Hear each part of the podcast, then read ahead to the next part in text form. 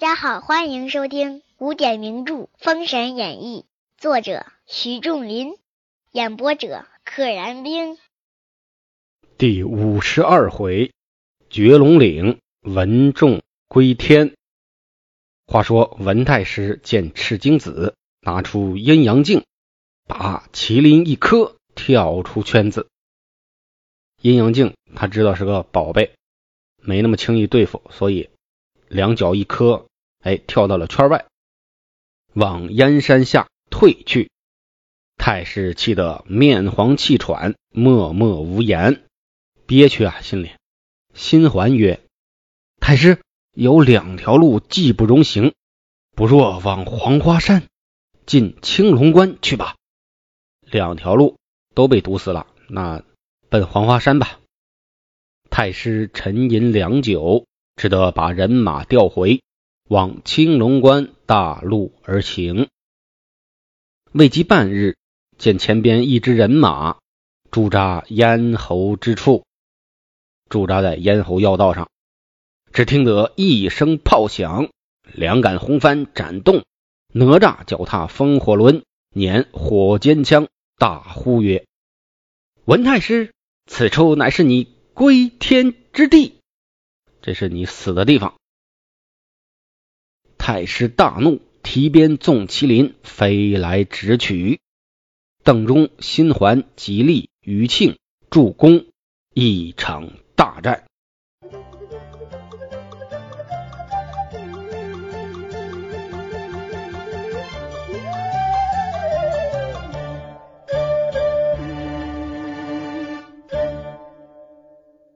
话说文太师与邓忠、新环、吉利、余庆把哪吒裹在该心，围住了。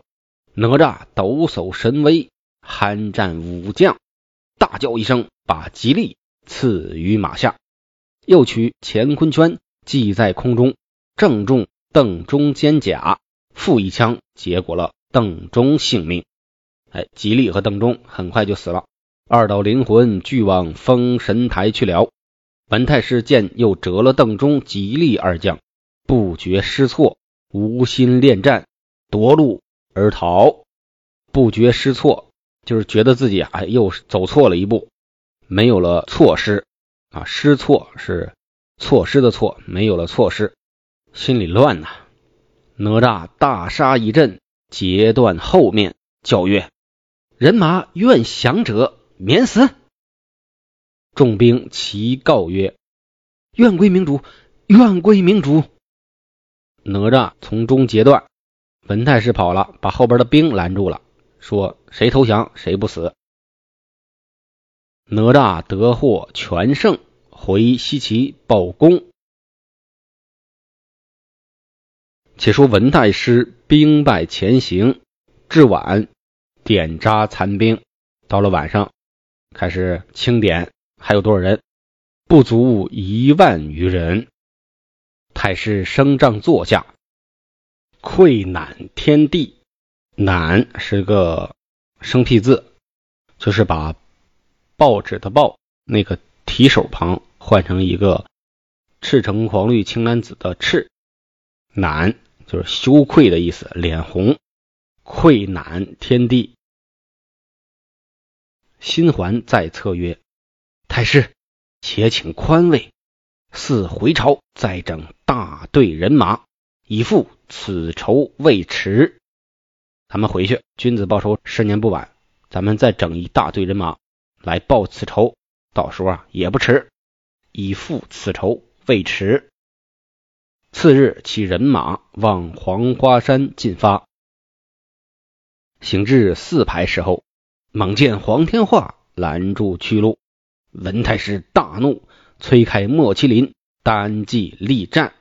二人一对一，黄天化鞭锤相架，站在山前，约二三十合，有新还、余庆来助太师。黄天化见二将来助，把玉麒麟跳出阵外就走，三个打一个，我先跑。余庆随后赶来。黄天化挂下双锤，取火龙镖，回首一镖，打下落马而死。哎，黄天化把这两个锤挂在马鞍子上，取了火龙镖，直接将追来的余庆给打死了，一魂进封神台去了。新环大叫一声：“我来了！”肉翅飞来，锤往顶上打来。新环有翅膀嘛，会飞，用的也是锤。黄天化将攒心钉发出，攒是一个比较少见的字，一个提手，一个称赞的赞，念攒，把什么东西组装起来，可以说攒起来啊，攒积木，攒一台车。当然也这个字也念攒，就是攒钱。攒心钉发出，正中肉翅。心环在半空中吊将下来，文太师见新环失利，忙催动残兵往东南败走，朝东南方向跑。黄天化领兵回西岐报功去了。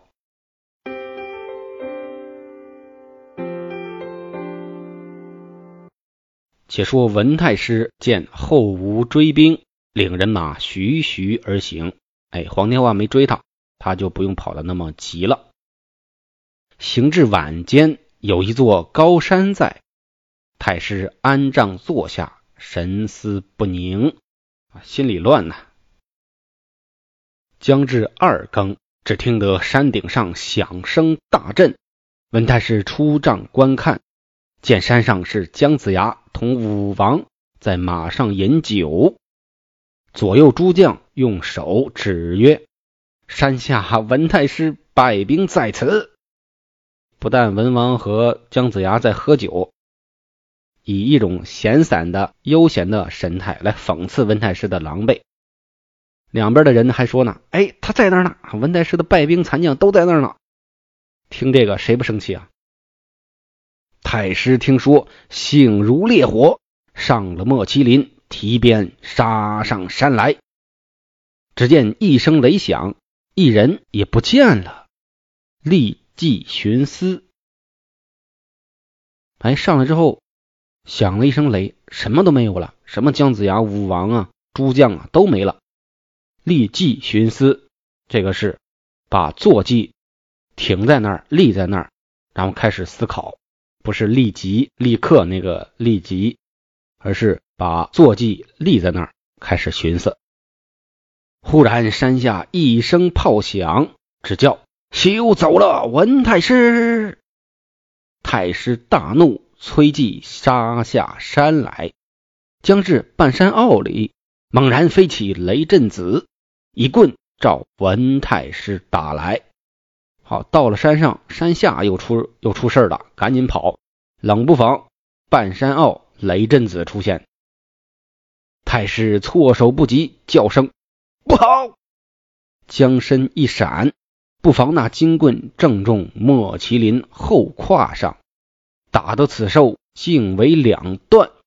文太师躲开了，但是莫麒麟没躲开，直接被雷震子的棍子给打成了两段。哎，后座那儿断了。太师跌下地来，随借土遁去了。呲溜。钻到这个土里边了。新环大呼曰：“雷震子，不要走，我来了。”新环受伤了嘛，但是应该还能战斗。肉翅飞起来战雷震子。哎，小时候看电视剧这一段，哎，雷震子和这个新环两个人都有翅膀，都能飞进飞出，觉得特别爽。棋逢对手，将遇良才，打得非常漂亮。不妨杨戬记起哮天犬，一口把新环的腿咬住了。雷震子一棍正打着新环顶门，也往封神台去了。雷震子获功回西岐去了。杨戬也挺适合偷袭，协助着雷震子把新环给打死了。且说文太师失了坐骑，又见新环已死。知影单行，就是形单影只，把四个字倒着念，形单影只倒过来，知影单行。仰天长叹，及至天明，复起身召集拜残士卒往青龙关而来，啊，又召集了点残兵败将。行不久，不觉迷踪失径，就是迷路了，迷踪失去了踪迹，也辨不清路径。太师命军士站住，观看东南西北。忽听伐木之声，见一樵人。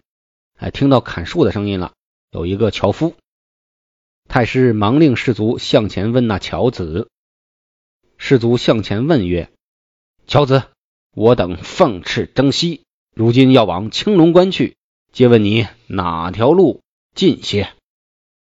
走哪条路近一点？”樵子用手一指，往西南上不过十五里。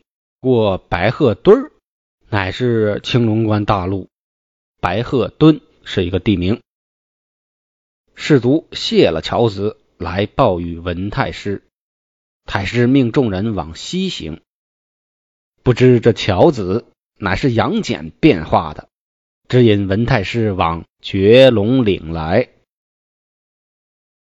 还是那句话，杨戬是智将，有这些阴谋阳谋啊。一般都是杨戬来实施，他心智够成熟，能够演得好。这事儿肯定不能让哪吒来，哪吒太激动了，可能就露了馅儿。这也是体现姜子牙知人善用的一个方面。虽然大部分情况下都是大家一起一起打一起干，但是呢，细微之处还是要考量谁去办这事儿最得力，成功性最高。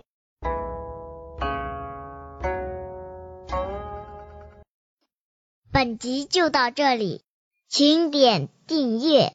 不知后事如何，且听下回分解。愿生命化作那朵莲花，功名利禄全抛下，让百世穿梭神的逍遥。我辈只需都在世间潇洒。